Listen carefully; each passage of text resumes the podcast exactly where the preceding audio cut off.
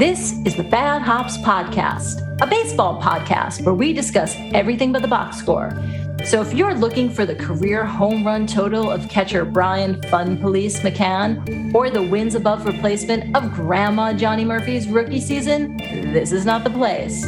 But if you want to strike a pose as you admire your own majestic dinger, welcome. We're your hosts. I'm Jackie Micucci. And I'm Mark Butler. Today, we're driving up that score and pimping it around the bases as we slide headfirst into baseball's unwritten rules. Welcome to Bad Hops.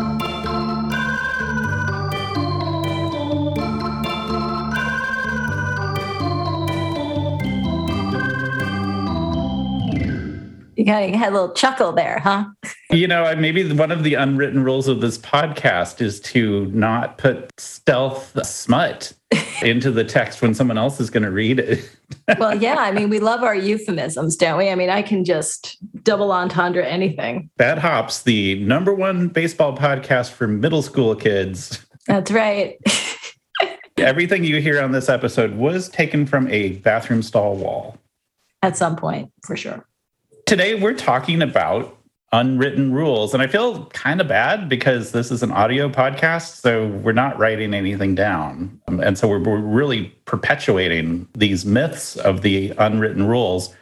We've seen in a number of games this season already broadcasters, managers, players invoking the quote unquote unwritten rules of baseball, which is one of the, in my opinion, one of the more tiresome parts of the sport the oh you can't do that. There's nothing that says you can't do that but you need to understand you can't do that. I mean i think uh, what we what, what we've learned over the past i don't know decade six years whatever is that there is no such thing as a gentleman's agreement. That does not exist. So if you want a rule you better write it down.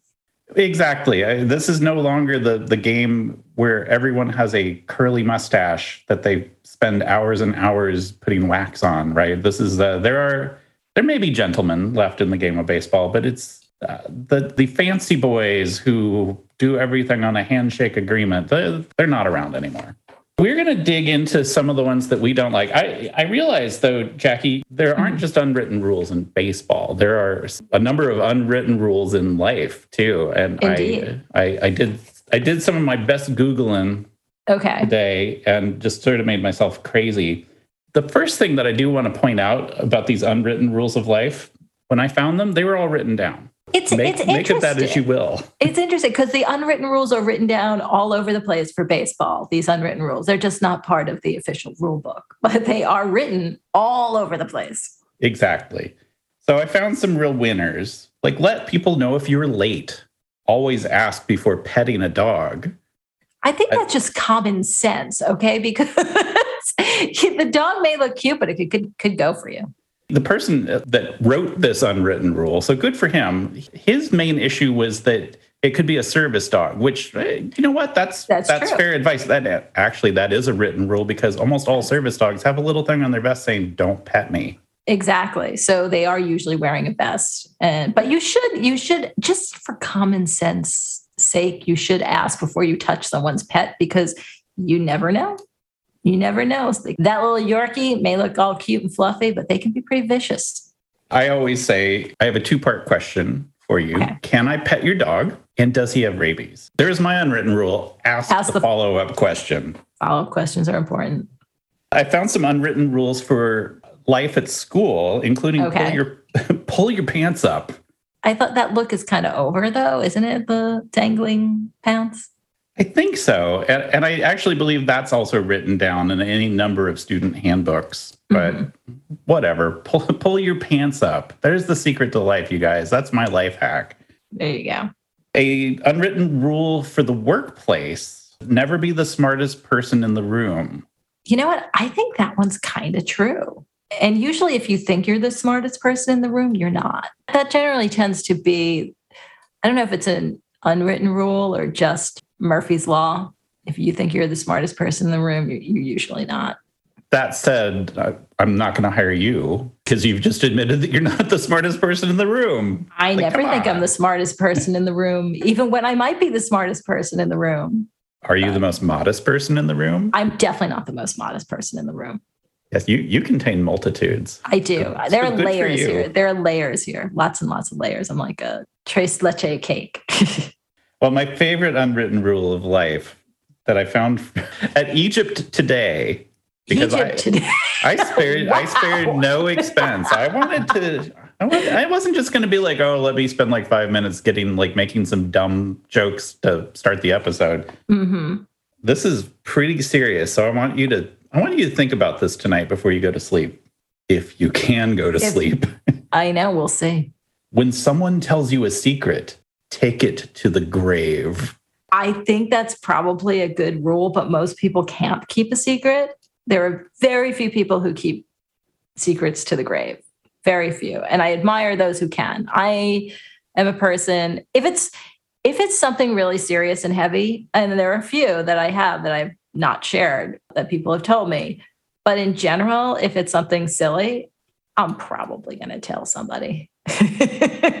Give me an example of one of those secrets that you've heard that you haven't told anybody else. I can't because then it wouldn't be a secret now, would it? You are the smartest person in the room. it's serious stuff. You know, it's stuff about like, you know, heavy duty relationship stuff, just family secrets of people, like just things that you don't. It's fine to gossip. I mean, I have no problem with gossiping, right? Like, I know you're not supposed to gossip, right? Is that an unwritten rule? Nobody gets hurt if you're talking about what, you know, someone's wearing to some event. It's the big deal stuff in life. Like if someone cheated on somebody, like you don't you don't talk about that stuff. Especially if they hadn't pulled their pants up. Well, yeah, and they apparently hadn't if they were cheating. Yeah. Not fast enough. Not fast enough, no. These rules, apart from the last one, which I think is deadly serious Mhm. because it does say to take it to the grave, these are, it, this is just good advice, right? Common Mhm. sense, practical, useful knowledge. Call it a life hack if you want to. I'm not going to say the word life hack because I don't believe in the word life hack. Oh, crap. It's just common sense stuff. When we get into baseball, though, we find that there is some common sense stuff in there, but then there's also this weird you can't do that. You just can't do that. This is Mhm. not how things are done. Even though almost all of these things affect the play of you and your team. This is where it gets a little weird to me. I know you've got some examples. I've got a couple more to embellish the list. What we're going to talk about later in the episode is what's the point of these? And are we done with these? I'm done with these. That's a spoiler. I'm done with them, but I'll still argue about it. That's fine. I, I personally, when it comes to unwritten rules, I think they're dumb. I think they're all dumb when it comes to baseball because if you truly shouldn't do this, then it should be in the rule book. I'll get into my top five unwritten rules and what I think are, are ridiculous about them. You want to make a case for some of these and say, hey, if you're a professional, you shouldn't be doing this. But at the same time, it's perfectly within the legal constraints of Major League Baseball to do any of these unwritten rules. So to me, and a lot of them, and we'll get into them shortly, a lot of them just don't hold true anymore, considering how the game has changed. But that's the way it's always been. Exactly. I don't I don't do I don't do a really great whiny voice, even though I am pretty whiny. We didn't always have to wear batting helmets. Batting helmets are stupid. Oh, I have a concussion. exactly. Now I talk like this. now I talk like this because I have a permanent concussion.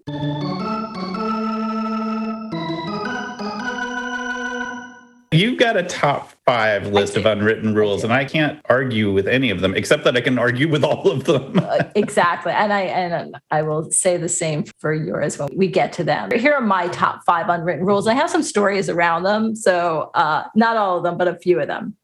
Number one is don't run up the score. Today's game, especially, we've seen this. There have been teams that have come from losing 12 to 1 who have come come back and won. It's just ridiculous. So if you need to run up the score, if your team is if they're up 8 to 1, you want to tack on some more runs, you never know when a team can come back. So like yeah, run up the score. Plus, these guys they get their contracts based on how they perform. So are they supposed to sit there and strike out because their team is up by 10 runs, 12 runs, 15 runs? They still have to play for their stats and their their contract and their overall career. So what? Vlad Guerrero Jr. is supposed to sit there with a bat on his shoulder, which he will never do, and not swing at, at any of the pitches. He's not supposed to try to to get on base. Like, come on. I just think that's ridiculous. It's very little league. And I get it when we're talking about kids. It makes sense. We are talking about grown ass men who make a lot of money. You know what? I love me a good blowout sometimes. I, I want to see these guys hitting home runs and getting on base and, and scoring lots of runs. Ridiculous. It's a ridiculous one. Run up the score. You never know when someone's going to come back and have a huge comeback. Also, your stats are important. So go run up the score. If my team sucks, there's, you know what, they deserve it then. Play better. I think this rule was unwritten before, and I did not have time to look this up mm-hmm. because what I was going to Google was when was Colorado invented? but obviously, the Rockies became a major league team in the 90s. Mm-hmm. These unwritten rules have been kicking around since dinosaur days, right? If you were playing against the Troy Trojans in 1888, and yes, I am getting a 19th century reference in because well, we're, we're we're talking about old timey stuff. Of course, we expect nothing less. In a dead ball era, there's no point in running up the score. But if you're playing in Denver and you're down by seven runs, you better tack on a couple more insurance runs. Mm-hmm. The ball just travels faster and harder. I think we're also seeing this happen in almost every ballpark. Hitters are more savvy, they can figure out pitchers, they can get results. You don't want to have a seven to nothing lead and then throttle back and then find that you lost. Did a little research. I found that not only has a team come back from a 12 run deficit once, it's, ha- it's happened twice. The most recent one was Seattle versus Cleveland in 2001. But then there was a, an instance about 100 years before that of a game and so, why is there an unwritten rule saying don't run up the score? If someone can reverse a 12 run deficit, you better run up the score as much as you can. I found that there was one instance of a team scoring nine runs in the ninth inning to reverse a huge deficit. Mm-hmm. So, tell me again why we don't run up the score. So we'll get to my number two, which is don't swing on 3 and 0 when your team has a quote unquote comfortable lead. So now the three and O oh thing, that has in general is like, right, you're not supposed to swing on three and O. I've heard different things while watching games, different rationale behind that, right? Like you want the pitcher to throw strikes or you want to get comfortable. You want to make sure you get your pitch. Now, the comfortable lead, here's my thing. This goes back to running up the score.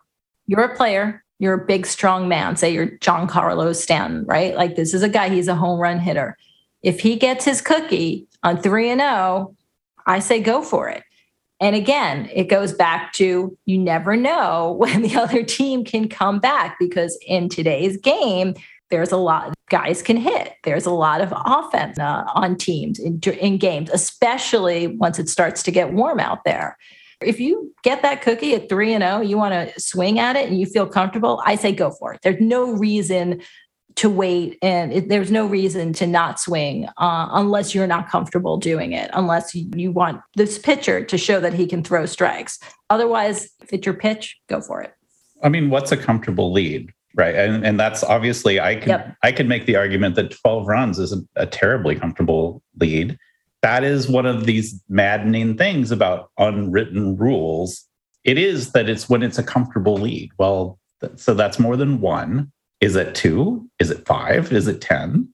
I don't know. And it depends on the teams. You know me. I mean, I've watched a lot of Yankees Red Sox games. I've seen comebacks. I've if you expect it to happen, nothing is ever going to go as planned. So if you think that game where one of these teams are leading by a comfortable lead that that's going to stay that way, it usually doesn't. And a lot of times it it gets I mean, sometimes they overcome it, sometimes they don't. So you need to run up the score. I'll cite a team that we hardly ever talk about on this podcast, but we're going to get to all 30 at some point. Okay. At some well, point. we've actually gotten more than 30 because I go back and get these I mean, things out of the grave where I keep Troy all my Trojans. where I keep all my secrets buried. One of the joys against playing against the team that is still currently known as the Oakland Athletics, but maybe not for much longer. Who knows? Good luck. Maybe they'll be the Vegas Athletics, you think? Yeah, we're the Montreal Athletics. Who knows? They're they're a traveling band one of the joys against playing the A's was that their middle relief was always so sloppy that if the A's had a seven to, to nothing lead on your team, if you could get into the sixth inning and chase the starter, you had a pretty good chance of scoring 10 runs. I would say swing on a 3 0 pitch if you were an A's hitter trying to defend your meager seven run lead in the Coliseum. You just never know. And you know what? It's your career, right? It's just like any other any other career. You got to make sure you're doing what's best for for you and your family, and making sure that average, your your OPS, your wins above replacement, all those stats, making sure that they're all nice and in a good place. Then yeah, do it. Swing on three and zero, run up the score. Don't care. I like that you're invoking uh, all American family values as the That's reason. Right. This, that's right. Well, you hear guys, you know, it's like, oh, this is going to set my family. My contract is going to, my, this is for my family, you know? yeah. Uh-huh. All right. Well, that was, that was your number two rule. I also don't like that one. I, mean, I, I actually, I like what you're doing with these rules. I just don't like the rules. That's what I'm voting on. And this one's a little bit different. So this is don't walk across the pitcher's mound. And this one speaks to me because there is a very famous incident that happened about 10 years ago involving this. So basically, when the runner gets out and he wants to get back to the dugout, he's not supposed to run across the pitcher's mound, which is kind of silly because it, it is a shortcut. It probably will get you there faster. I mean, I understand maybe if someone's running across your your mound and it's somehow they're trying to destroy or kick around the dirt and do something to the pitcher's mound. But in general, don't really see why it's a big deal. So there was an incident that happened between Dallas Braden and Alex Rodriguez in Oakland in April of 2010. between Dallas Braden and Alex Rodriguez, I don't know who I can't stand more. I mean, who's the biggest tool in this? Probably both of them. Anyway. Wow, that's that's, that's some uh, some some long simmering resentment for Dallas Braden, who I'm going to guess that most people haven't thought of for ten years. Oh, he comes up every now and then. The story resurfaced again last year.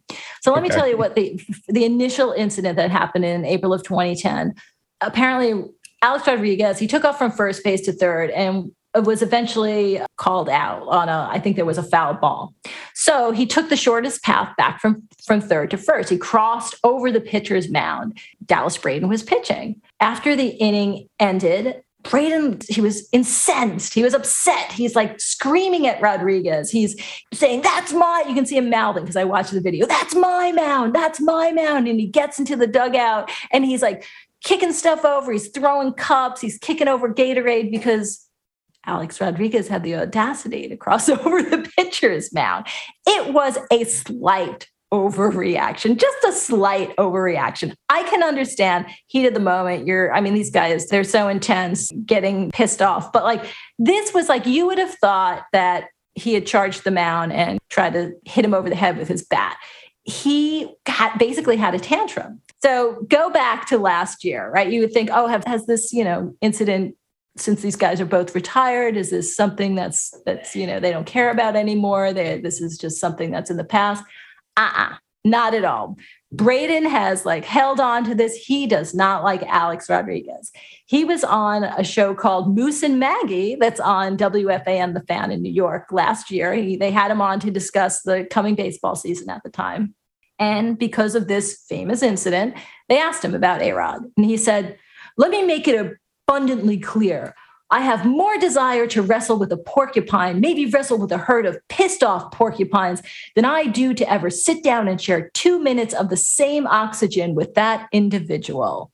Oh, so it's not just sharing the same dirt now. Yep.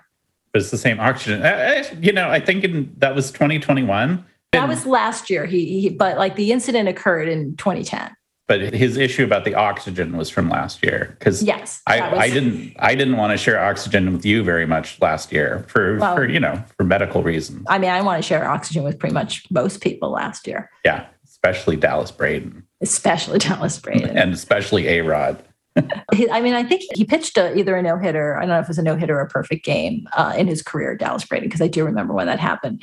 But I feel like he's hitched his star so much on his hatred of A-Rod that their names are are now linked forever because people always ask about him. Like to Dallas Braden. I don't know if A-Rod, because A-Rod is A-Rod, if he gets asked about Dallas Braden all that much. Dallas Braden is constantly, A-Rod comes up. All because of this incident where Rodriguez w- walked across the mound. It's like, dude, let it go. No one cares. I'm curious, and I know you're not you, you and, and Dallas Braden have clearly had a a falling out because uh, I just, you know, he's just never. I he always just looked not not my kind of player. How did he handle the fact that another pitcher, or maybe more than one pitcher, stood on his mound for half of the same game? It, that's okay, as long uh, as it's a pitcher. Apparently, it can't just it can't just be a, a position player. That's a weird possessiveness when you are literally in a condo timeshare agreement with at least one other pitcher from the opposing team, usually three or four. Well, that's my mound. Well, for half of the game. You said it was at Oakland, and I mm-hmm. feel like one of the just desserts that this would come up, and it allows me to bag on Oakland a little bit more. So, so indulge me, please. Sure. But wouldn't it have been hilarious if A Rod had run out, crossed Dallas Braden's mound, in the not perfectly maintained Oakland Coliseum and then tripped and fallen on the mound and say broken his leg or sprained his ankle or or something like that, would Braden have been okay with that? I don't know. He probably would have been like, he deserves that. He shouldn't have been going across my my mound. So that's what he got. Going across my pitcher's mound. He fell. Got broke his leg. From, Good for dirt him. From my mound all over his uniform. Now I have less mound. Was that the thing that inspired that Andrew Sisters song of "Don't walk across the pitcher's mound with anyone else but he"? You and your old timey stuff. Can't help it. Now I'm going to overdub some harmonies on that. Moving on to my next one. Don't bunt to break up a no hitter. Now, I know that this one is a little bit more polarizing. Look, you got a game to win, right? This isn't about this guy's no hitter. Like, if you need to get on base, especially now the way they shift, like if someone's leaving that that whole uh, left side or right side of the field open for you, bunt. Like get the bunt down and get yeah. on base. You're trying to win a ball game. This isn't about someone's individual stats at the, at the end of the day. It's about your team winning a game. Now, I do have another story, and it involves one of my favorite pitchers, Curt Schilling and Ben Davis. So this was when Curt Schilling. You made less of a face when you said Curt Schilling's name than when you said Dallas Braden's name. And I know that you are less fond of Curt Schilling. I am less fond of Curt Schilling than, than Dallas but, Braden. But, but, good good for you. I, I feel like the, the, the happy pills have taken the edge off. they certainly have. Okay, so this was uh, Curt Schilling was pitching for Arizona at the time, and Ben Davis was playing for the Padres. And this happened in the eighth inning on May 26, 2001. Davis bunted for a hit against Curt Schilling. It just infuriated everybody. Like everybody got mad, and the boat worked. I mean, he got on base and he gets and this apparently he, this gets brought up to him a lot now because he broke this un, unwritten rule. And successfully i might add because he did get on base. I mean, he said it's crazy how many this is ben davis speaking he said it's crazy how many people still bring it up they ask what i was thinking. They want to know if i do it over again. It's not the thing you want to be remembered for but i guess it's better to be remembered for something than for nothing he needs to be in a support group with Dallas Braden. He does, but I, have got more on this. And uh, he said he would do it again. He said, after game, I said, Did you happen to see my first two at bats, a ground out and a strikeout against Schilling? Was that a good night? It was a joke. He could do whatever he wanted to do out there. His stuff was good. That night, the odds weren't in my favor, and I knew I had to try to get on somehow. It was a hanging breaking ball. Jay Bell was out in shallow right field and he was way out there. I thought, well, if I can just bring one with me and put it in the Bermuda Triangle over there, maybe I can get on somehow. And he did. And this was a game, by the way, that they were down two nothing. So it wasn't like it was 10 nothing. It was two nothing. So this game was close. Getting on base was really important the inning ended the, without the Padres scoring a run. And Davis says he still remembers returning to the dugout to put his catcher's gear back on and trotting behind the home plate to catch Adam Eaton, who was warming up. And he definitely remembers the Diamondbacks manager at the time, Bob Brenly. Remember Bob Brenly? oh yeah. He said a bunch of other players on the on the Diamondbacks that were screaming at him. And like he said they were repeatedly questioning my manhood. And he said, I'm like, why are they so mad at me? What did I do? I had no idea. I didn't think it was a big deal. Apparently, neither did his teammate Tony Gwynn. Tony Gwynn had his back. And in fact, Tony Gwynn told the San Diego Union Tribune, we're all tied up for first place and we're trying to win the game. And they're up there screaming at him because he dropped a bunt down. So what? Who cares? We're trying to win the game. They're all hooting like we ain't supposed to try to win a game. That I don't understand. If the situation is reversed, they're going to try to do the same damn thing. So there you go. Tony Gwynn himself, Hall of Famer, lay down the butt. Who cares about Schilling's stat? You know, it's about these guys trying to win games. Yeah, you can't beef with Tony Gwynn. That's no. the I, I, that's my unwritten rule is that like if Tony Gwynn said it, it's unassailable. When you said Ben Davis, I checked out of the conversation for a split second, which is less than I usually do. So good, good for me. Good but for um, when you said Ben Davis, I almost jumped in to correct you and, and say, "You mean Button Ben Davis?" because that is all I know him for.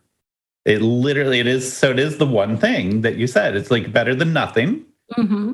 I couldn't tell you what team he played for. I couldn't tell you who he bunted against. But I just remember now when I hear Ben Davis, it's Bunton Ben Davis. Bunton Ben Davis, yep. Trips off the tongue. I love no hitters. I have sat through some kind of tiresome games because there was still the chance of the game being a no hitter. Mm-hmm. I needed to see it. I wanted to see it, but I also don't want a cheap one mm-hmm. where everybody starts to roll over and it's like, oh, yeah, it's the sixth inning. He deserves it.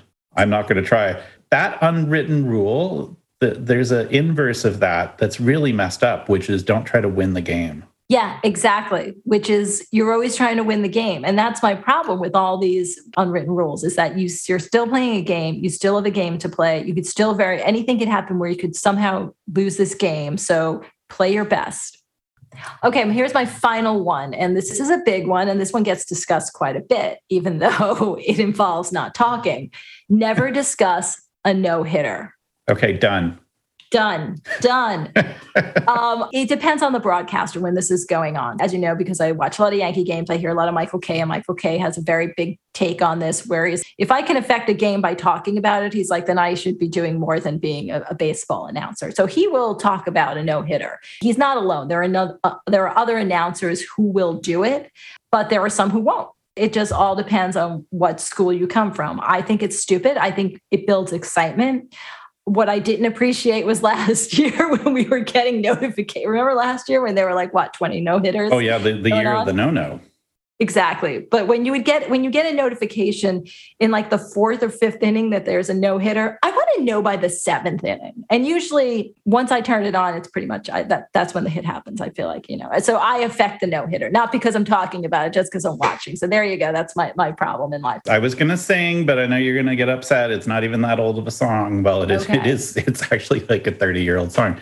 Uh, but you wanted uh, "Wake Me Up Before You Know Now."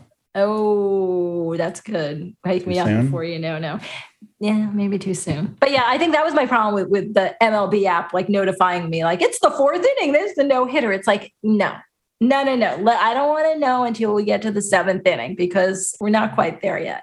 I get you. I get you. Notification. Your your favorite team's game begins in 30 minutes. It's currently at a no hitter.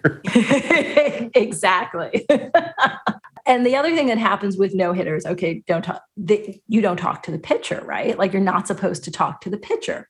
And there are some pitchers where I think they don't want to be talked to whether they're hit, whether they're pitching a no hitter or they're just it's a regular old start. They just aren't those guys. They're like locked and loaded. And I think there are some pitchers that don't mind chatting, right?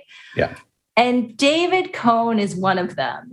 Love David Cone. He's really dynamic guy, very energetic. He was definitely not of the ilk of don't talk to me. But David Cone pitched a perfect game for the Yankees back in the 90s. And he writes about it in his book. And it's a great book. It's called Full Count The Education of a Pitcher. I read it a couple of years ago. Hey, if you are interested in pitching, if if you've got a kid who's interested in pitching, it is a great book because he really, really breaks it down along with you know highlights of his career. And he talks about his perfect game. And he someone needed to talk to David Cone because he was going a little a little crazy. And I'm going to read you an excerpt from his book where he talks about how he's freaking out as the perfect game is progressing. He writes Staring into the bathroom mirror, I saw a sweaty faced and steely eyed man who was wondering how the next few minutes of his life would unfold. He looked serious and he looked concerned. I kept staring at the man, studying every inch of that weary face and those focused eyes. I wondered if the man was powerful enough to pitch one more spotless inning. Please, I thought, just get three more outs. Obviously, I was that man, the man who placed both hands on the sink, leaned forward, and pushed his nose within six inches of the mirror. I wanted some answers and I needed some reassurance inside the Yankee Stadium clubhouse bathroom. After tossing eight perfect innings against the Montreal Expos on July 18, 1999, I changed into a fresh undershirt by my locker and retreated to the bathroom. I was alone, all alone, before the ninth inning, and I gave myself a specific command don't blow this. wow. I feel like he could have done with like maybe a nice shoulder or like someone putting a hand on his shoulder, like you got this, Coney. Like obviously he pitched a perfect game, so it was fine. He got through. He got through the ninth inning, but man, he probably could have used some distraction. we we poked around at this a little bit on our superstitions episode because this is like a kind of a crossover between the unwritten rules and superstitions, which I guess superstitions are also kind of yeah. unwritten codes of life, but at times of great stress and uncertainty, you absolutely need a support network. You don't need a bunch of like millionaire jackasses like avoiding you like the plague. I'm not going to talk to that guy. He's doing really well. exactly. you need to rub his shoulder and pat him on the butt and say, You got this, buddy. We're going to get this for you. Mm-hmm. You need to rally the troops together. So, yeah, I don't like this unwritten rule either. I hope that David Cone got the help that he needs because that that excerpt sounds pretty bleak. Oh, it goes on. I mean, it goes on from there. I just read you the first two paragraphs of that. It goes on further. But yeah. I've got a, a couple more, and they're all just as bad as yours. Again, it's the rules that I don't like. It's not that I don't like the stories about. So I'm just going to put that in writing saying I really like what you've done. I just don't like any of these dumb rules. The dumb rule that I'll start with is don't admire your home run mm. and don't flip your bat after a home run. Our pal Jose Bautista, when he was playing for the Blue Jays, you know, remember old Joey Bats? I do. I love saying Joey just about anything, but Joey, yeah, Joey Bats was playing against the Texas Rangers. He hit a home run and stopped, stared at the pitcher for a brief second, flipped his bat high in the air, and then finally entered into his home run stride. I don't know if the Rangers were any good at that point in time because I, I think they were, you know. It's hard to keep up. The Rangers are one of those that they go up and down so quickly that it's hard to know. These days, you just assume cold, not hot. Yeah, not definitely. Um, well, unless you're actually in that ballpark and then it's yes. pretty damn hot. Joey Bats, uh, along with probably a thousand other guys who have hit a home run and stopped to look at it for a little bit. This apparently pissed off Sam Dyson, the Rangers pitcher who served up that home run, who might have also already been pissed off because he gave up a home run. That's just conjecture, though. After the bat flip and after Joey Bats broke the tie and put uh, the Blue Jays ahead by three, Dyson expressed his discontent with someone else. I feel like that's another weird unwritten rule. If you have a problem with someone, don't tell them. Talk to somebody else from his team. So he told Edwin Encarnacion, who was also playing for the Blue Jays at that point in time, that Bautista needs to quote unquote respect the game. Ah, the old respect the game bullshit. Yeah. I would say to Sam Dyson, maybe you needed to respect the game by pitching a little bit better. Exactly. If you're a relief pitcher coming into a tie game, maybe you don't toss a cookie to Jose Bautista. exactly. Admiring your home run. If you hit a home run and you're not sure about it, you might want to check it, right? You need to get out there and start hustling, but you also might want to make sure it clears the fence. You might want to know where that ball is before you get too distracted on the base paths. And in some stadiums, you might want to make sure it goes into the water. That's fun. Yeah, just it, just for kicks. If you're hitting a home run, I like the pimping. I think the whole buttoned up MLB thing, they're way behind, right? The NBA, the NFL, who they had some issues with you weren't supposed to like celebrate your your touchdown so that was a whole other thing but i think if you hit a home run you get to watch it especially if you hit a big old home run out of the ballpark i've heard both both sides from from pitchers uh, some who don't like it and some who are like you know what you hit a home run off me there you go i should have gotten you out i, I have no problem with pitchers celebrating when they get a big strikeout at the, during a game especially relievers like i think they're human beings. It's a game. This isn't, you know, this is a game. This is supposed to be fun. I, I want you to look like you're having fun. That butt hurt feeling of a pitcher giving up a home run and then complaining that the batter enjoyed it too much. It's like, guess what? He just won the game. Yeah. It wasn't a walk off in this case, but I think it got the job done. Why are you there? Are you there to respect the game or are you there to win the game? Yeah. And is that also not respecting the game? I got one last one for you. And this was news to me. I got both of mine from a fellow named Jason Turbow or Turbo. I'm just going to say Turbo. A Sorry, Jason. Turbo is a cool name. That that should be an old timey pitcher. Or a Fast and Furious character. Oh, yeah. Fast and Furious 59. So Jason Turbow wrote a book called The Baseball Codes. I don't know how mm-hmm. quickly he wrote it, but I'm just going to assume that he wrote it faster than some writers would have written it. I literally did not know this. Maybe you you might have known this because you you back teams that tend to have more success. There is a rule: don't swing at the first pitch after back-to-back home runs. I have ne- I saw that, and I've never heard of that one before. It is a rule that is designed to give mercy to the pitcher who clearly is struggling if he gives up back-to-back home runs. I saw this and I got kind of mad because if I'm a fan, the only thing better than back to back home runs are back, to back to back, home runs. Yeah. I want to see them keep going for it.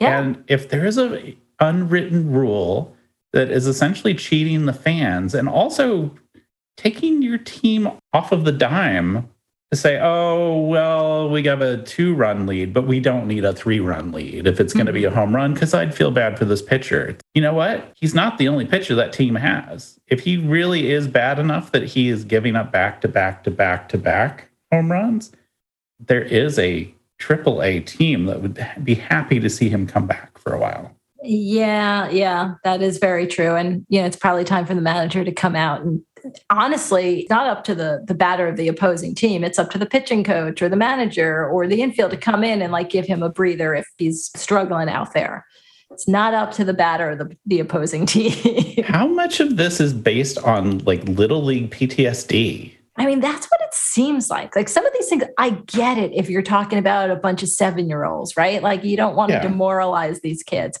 we're talking about professional men who make an awful lot of money to entertain us. So I want to be yeah. entertained. Oh no, I still got paid the same amount I was going to get paid otherwise. I don't have a lot of sympathy for guys that are getting paid a lot of money to play a game. Mm-hmm. I'll still watch them and I can still love some of them and still hate some of them for any number of sort of pro wrestling reasons. exactly. I mean, that's, you know, that's the whole point. Like that's, we're, we're allowed to love and hate you we, we're, we're paying for some entertainment. One last thing before we get to our big debate coming up okay. in the middle in the middle innings.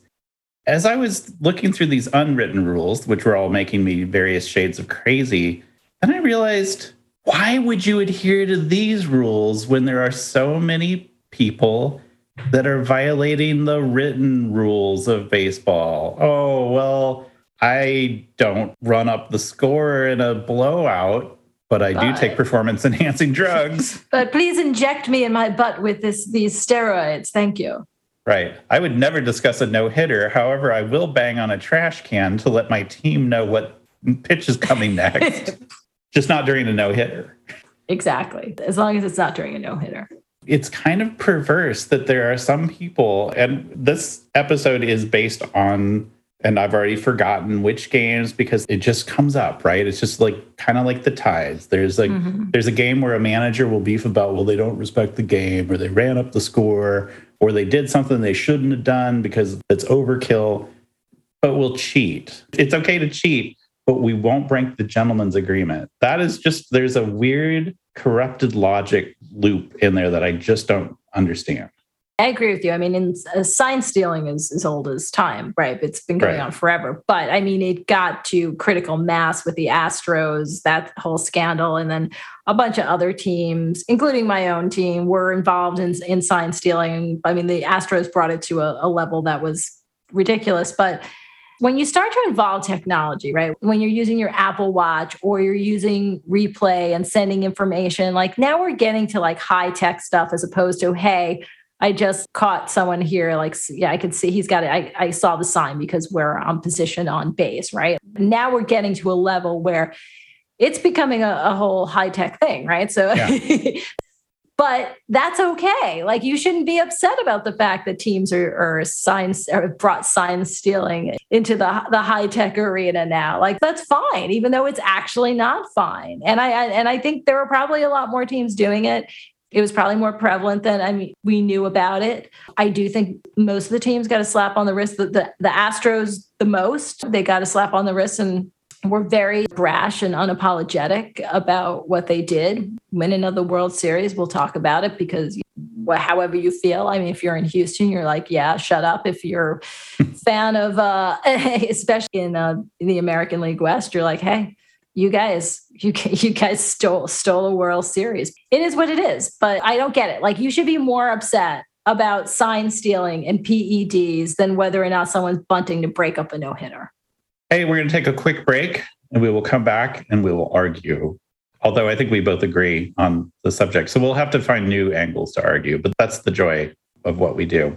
There's You're listening to the Bad Hops Podcast Network, and we'll be right back. Hey, we're back, and we are about ready to enter into a debate over the unwritten rules of baseball. My first question is who cares? It's a good question honestly, in general, just it's fodder to talk about. Right before we got on recording, there was an article in The Athletic about unwritten rules.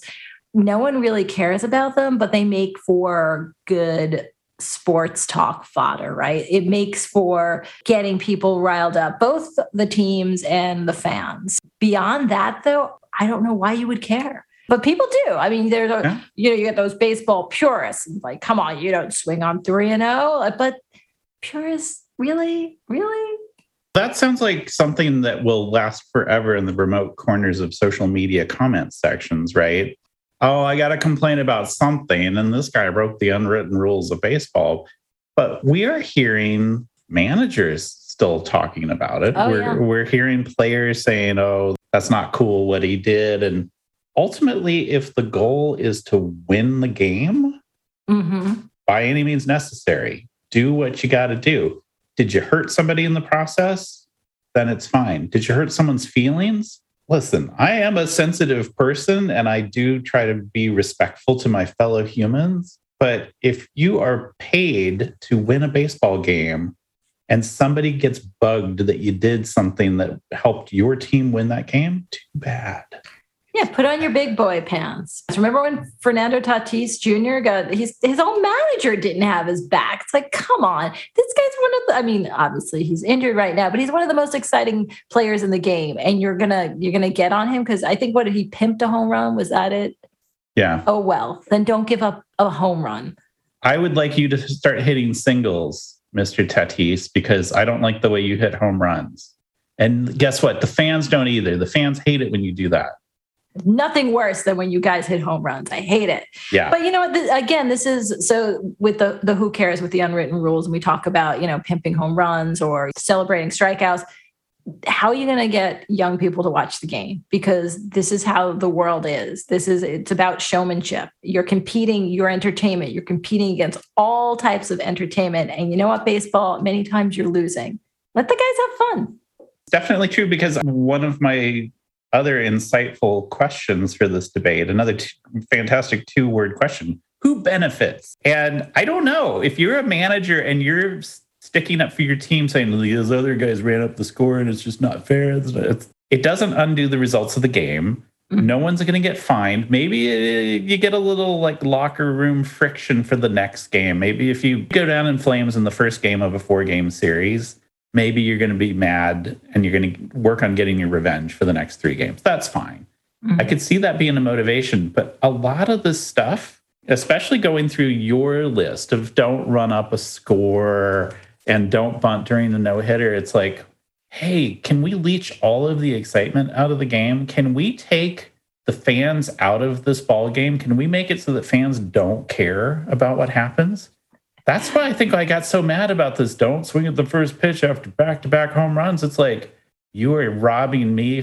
I've seen yeah. three back to back home runs, back to back to back. I haven't seen four. I'd love to see four. And you know what? I'd love to see five. I don't know if it's yeah. ever happened, but I'd love to be there if it did. Exactly. exactly. That's sort of like, you know, don't turn a triple play because that's insulting to the the runners on the field. right. How come that's not an unwritten written rule? Yeah. Oh, I'm sorry, you guys. I got all of you out on one play. You got to play to win. Mm-hmm. Are you going to complain that a team won 100 games? That's too many. How dare you? Yeah, 95 would be enough. You got to let Cincinnati win some. I can't. Cincinnati. I, I know we don't. We're not going to do box scores, and we try to stay off the stats, and we try uh-huh. to focus on the weird stuff. But I think we need a we need a Cincinnati episode. Oh, Cincinnati! How the mighty have fallen. I I'm curious. I, I'm looking as to how many wins they have. As it's we're the, recording this in early May, it is um, the first week of May, and I believe that the Reds are on pace to win 18 games this oh season. Oh my god, it's it is just uh, it is woeful. It is woeful that no big red machine there. That's for sure. Yeah, I feel like maybe teams yeah, are breaking the unwritten rules. They're three and twenty now. Okay. As of this recording, they're three and twenty. Well, as our friend from Kentucky, which is only minutes away from this, uh, Cincinnati, would uh, would say, "Bless their hearts." Bless their hearts. One thing I wanted to get into real quick, and I think this is one of these little marketing things that has probably faded away from 2019, but MLB actually had something called Let the Kids Play. The quote that I read to kick this off was that baseball is fighting a stigma that it is old and boring. I don't know that that's a stigma. I think it's a reality in some yeah. ways. If you adhere to these old timey rules of a gentleman who rides on a giant wheeled bicycle in his knickerbocker trousers to the ballpark, if he doesn't adhere to these gentlemen's rules, then we're lost, my friends. So Ken Griffey Jr. was like the figurehead, and he was, you know, a little bit of a, a brash young thing when he came up he starts this commercial and kind of pretends to be a fuddy dud, saying that, you know, we, we do things a certain way in baseball. And then it's a montage of like Mike Trout, Carlos Correa, Giancarlo Stanton, Christian Yelich, Shohei Ohtani, all kind of living their life, kind of going out there. You see some bat flips, you see some head first steals, you see some excitement. And I think it was a really good way of saying, that hey baseball can be exciting and you know what at its best it is it still holds the power to be exciting but if you have 5 million mound visits and you have 20 pitching changes it does sort of suck the fun out of a guy like kind of like doing a head over heels brawl to catch a ball. I love that mlb actually called their own number on that and said you know maybe we maybe there is a stigma that we're old and boring. Now we're doing baseball it seems to be what's going on they're doing like their own com app thing with a uh, baseball zen so we've moved on from let the kids play oh god i haven't i haven't seen that yeah well you don't um i'm because i'm out of market i'm, I'm on uh the mlb uh, package. But yeah, that, so I get those commercials. But the let the kids play, yes, you're right. Like I mean, it, uh, it, was baseball sort of recognizing that they they do have a problem with attracting younger fans and letting their young star players really shine and have personalities. But I don't know if it's made much of a difference. Yeah, the kids are playing, but are the kids watching? That's the bigger question. I don't know if the kids are watching. Yeah, they launched this campaign in 2019, and then no kids were allowed to come to games. That's so right. I, well. you, you, get a mulligan on this. You do. You like I get it. Like it was. It's been a wacky few years, but I do think baseball. Yeah, they need to continue to to really to create some personalities because you know the NBA does a great job with that. Hockey, even these guys have, uh, and they're they're all like padded up football, even where you don't see half of these guys. The personality, like you know, the personalities. Baseball, you're taught like well, you know, you're not supposed to show too much. You know, you're not supposed to be an interesting person. It's a, it's a team right. sport. You've got to conform. There's, and I think that's part of the problem, right? There's too much conformity going on within baseball. And then when the Latin players show up and they're having a good time and they're singing and they're dancing, and people are like, well, that's not how you play the game. I'm like, yeah, that is how you play the game. That's how you play the game in the Dominican or in Puerto Rico or in Mexico. This is the way people play the game outside the United States. It is a global game. It might it might have started started here, but it's a global game. Yeah. So like, yeah, that's fine. Let let people have fun. Let people show their personalities. I want personality. My favorite players all have big personalities. I mean, maybe Derek Jeter aside. Okay, but some of some of the other ones, I'll admit to that. But Jeter always had he has a sarcastic streak, so there's always a little bit of something there. But in general, I like the players with the bigger personalities. Yeah, we need more weirdos. We need more mm-hmm. color we need more excitement. You know, we need more of those like 70s guys. I'm not saying pitch on LSD, but you're not not saying that. I'm not not saying pitch while you're taking LSD, but like yeah, like some colorful personalities. No, no, no, I'm not saying don't do drugs. Drugs are bad. But yeah, just a little a little something, some personalities, some quirkiness. Yeah, just make it interesting. I'm always going to watch the game, but I'm not your I'm not the person you need to keep watching the game. You need to start interest getting people who are a lot younger than me watching the game. Or else it's going to be like the people that go to the opera.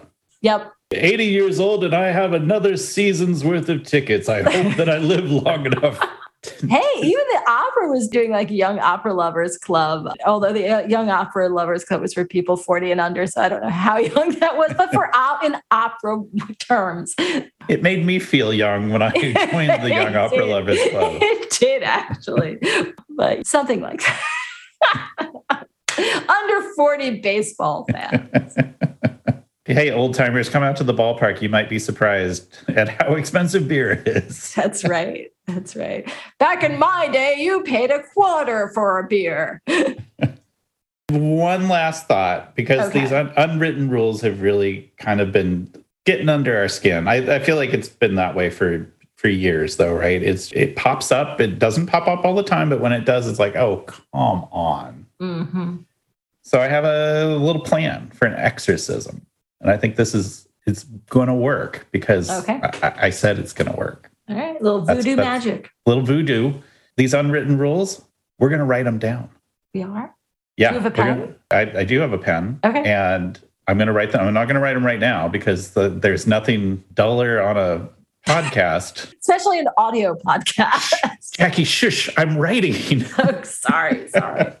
I want I want people to hear the pen or them, or you just hitting your mic. No, I was hitting my computer instead. I wasn't not a heathen. I'm going to write these down off camera, and then we're going to post them on social media. Sounds good. That's going to take all the power out of them. As soon as we write these and post them on social media, maybe you could write some too. Okay. To, for double voodoo power. Sure. We are in the same coven. We don't usually talk about that, but we don't. We, we know some people. We're going to deflate these tires. We're going to we're going to take all of the air out of these unwritten rules and then they're not going to exist anymore. That's the bad hops promise. If it doesn't work, you get your money back from someone else. I was just going to ask like where's the like money for for for what and from what? I mean, that's the beauty of this this business model because we don't make any money on it. Exactly. And so we can offer a money back guarantee even for a multimillionaire baseball player that wants to argue with us about the unwritten rules, like mm-hmm. Sam Dyson from the Texas Rangers. You want to call in and beef about it? Sure. If you don't enjoy your experience, we'll give you your money back. There you go. Not your salary from the Texas Rangers. no, no, definitely not. Just just your bad hops honoraria, which is zero dollars. So we'll have a little exorcism by the time this episode comes out. If I remember to write these down, and if Jackie remembers, we'll, post them on social media. Maybe we'll post them early, and people will be like, "What the hell is this?" And probably, yeah, because why are you we, doing that? that's how we roll in general. The fans are heading home. The grounds crew is on the field, and we will see you next time at the ballpark. That's our pal Ron Lewis on the stadium organ. I'm Mark Butler. And I'm Jackie Micucci. And this was Bad Hops. Any rebroadcast, retransmission, or account of this podcast without the express written consent of Bad Hops is prohibited unless you like us, review us, or subscribe to Bad Hops. Find us at, at Bad Hops on Insta and everywhere else. See ya! Maybe the express unwritten consent too. Anyway, bye. Get out of here.